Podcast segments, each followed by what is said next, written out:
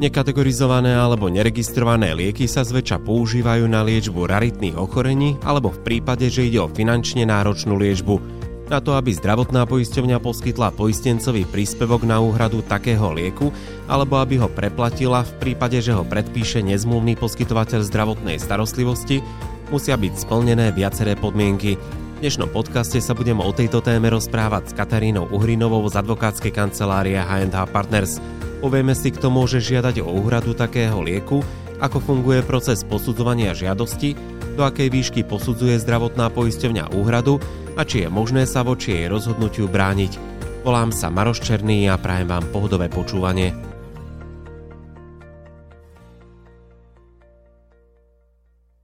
Povedzme si, ako funguje systém úhrady liekov zo strany zdravotných poisťovní a prečo vlastne o tejto téme budeme hovoriť. Tak o téme úhrady výnimkových liekov si myslím, že je dôležité hovoriť hlavne teraz v kontexte toho prípadu malej editky, ktorá vlastne nám ukázala, že je to inštitút, na ktorý netreba zabúdať a ktorý je vlastne pre pacientov, ktorí trpia raritnými ochoreniami alebo potrebujú inovatívnu liečbu veľmi dôležitý. V tejto súvislosti si myslím, že je dôležité no, najprv vysvetliť, ako funguje vlastne systém uhrady liekov v podmienkach Slovenskej republiky.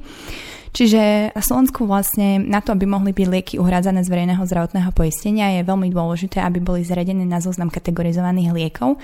Teda potrebu, je potrebné, aby prešli procesom kategorizácie, čo je vlastne forma administratívneho konania, ktoré iniciuje držiteľ registrácie daného lieku a udelujú povolenie na to, aby boli zaradené lieky na zoznam kategorizovaných liekov, nám udeluje ministerstvo zdravotníctva. To znamená, že vlastne v procese sa učí, že aká cena, do akej výšky bude zdravotná poisťovňa uhradzať, teda či budú lieky uhradené v plnej výške, alebo či budú uhradzané z verejného zdravotného poistenia len čiastočne. Je ešte dôležité spomenúť, že čo sa vlastne posudzuje pri tom, keď sa rozhoduje o tej kategorizácii, že vlastne sa posudzuje nákladová efektívnosť daného lieku, čo je vlastne nákladovou efektívnosťou je pomer medzi celkovými nákladmi z verejného zdravotného poistenia pri použití lieku a celkovými prínosmi liečby daným liekom pre jednotlivých pacientov čo je tzv. kvali parameter, ktorým sa posudzujú získané roky života v štandardizovanej kvalite, pri ktorom sa počíta, či prínos lieku k predlženiu života v štandardizovanej kvalite je primeraný finančným nákladom, ktoré by liečbu týmto liekom mali byť vynaložené z verejného zdravotného poistenia tým, že o, ten parameter a celkovo to posúdenie je pre o, jednotlivé lieky a pre jednotlivých držiteľov tých licencií o, náročný.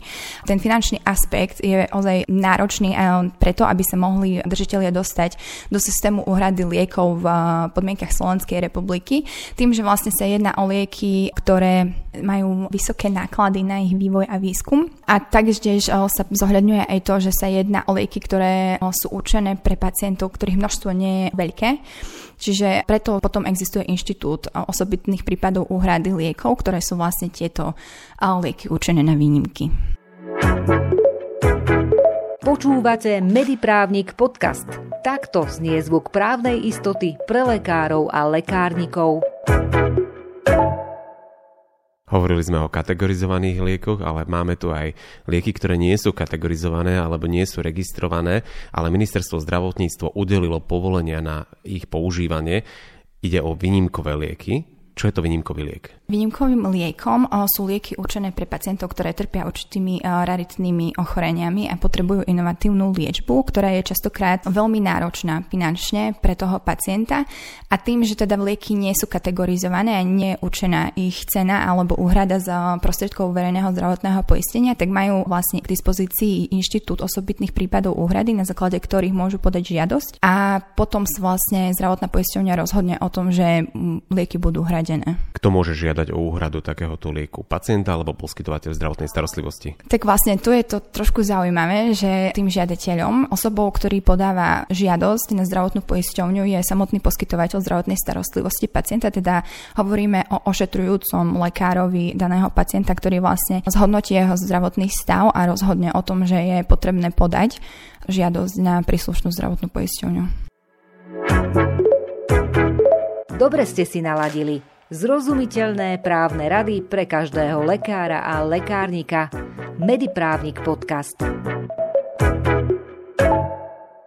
Na základe čoho posudzuje zdravotná poisťovňa jednotlivé žiadosti? Zdravotná poisťovňa má v zmysle zákona povinnosť eh, na svojom webovom eh, sídle zverejňovať eh, kritériá, na základe ktorých posudzuje tieto žiadosti a na základe tohoto posúdenia potom rozhodne o tom, že či odsúhlasí úradu alebo nie. Môže sa stať, že jednotlivé zdravotné poisťovne majú rozličné kritéria? Môže sa to stať, aj tomu tak je, teda každá zdravotná poisťovňa si rozhodla sama o tom, teda zákonodarca ponechal túto právomoc alebo nechal zdravotným poisťovňam široký priestor na to, aby oni mohli sami rozhodnúť o tom, že čo si stanovia ako kritéria, na základe ktorých budú posudzovať tieto žiadosti.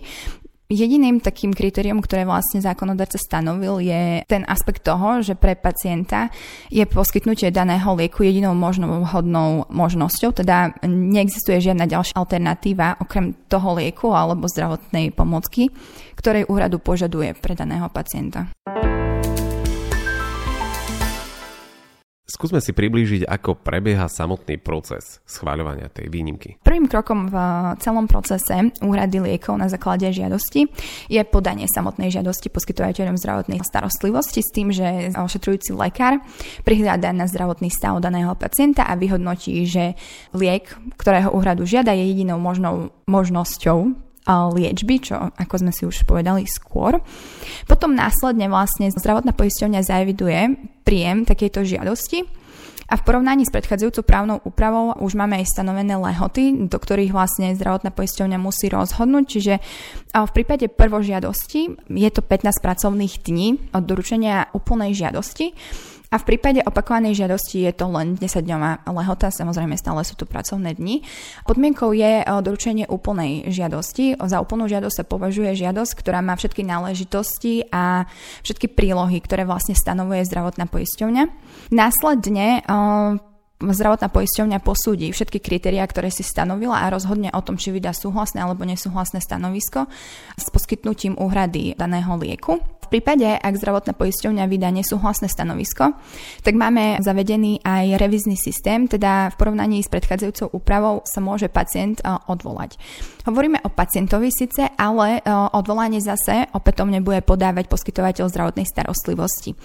Ten si však musí na to, aby mohol podať odvolanie, vypýtať písomné povolenie od pacienta, ktoré tvorí vlastne súčasť daného odvolania, buď ako príloha alebo v samotnom texte. Následne zdravotná poisťovňa má povinnosť do 15 pracovných dní zase rozhodnúť o tomto odvolaní.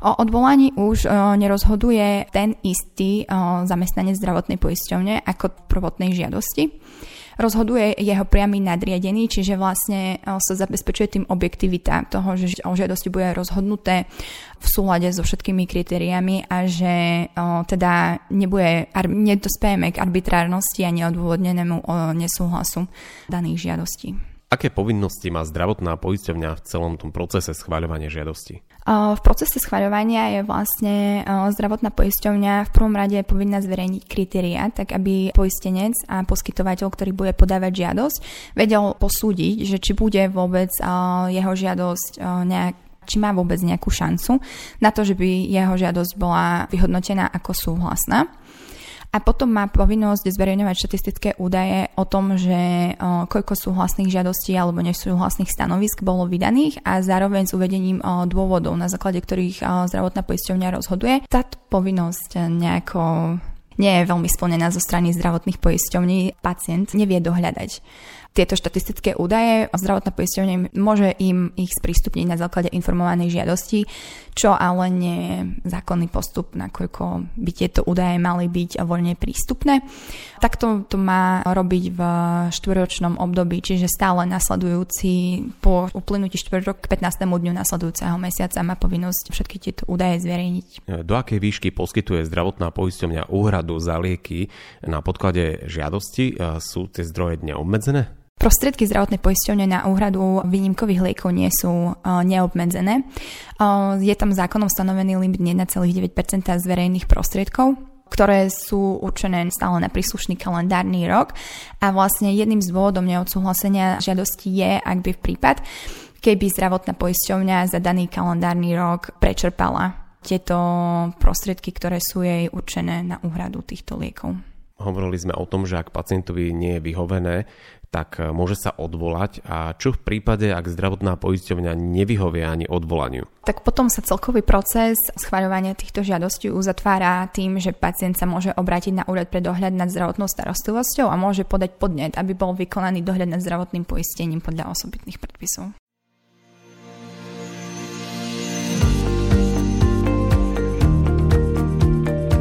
Témou dnešného podcastu, ktorou boli výnimkové lieky, sme naplnili.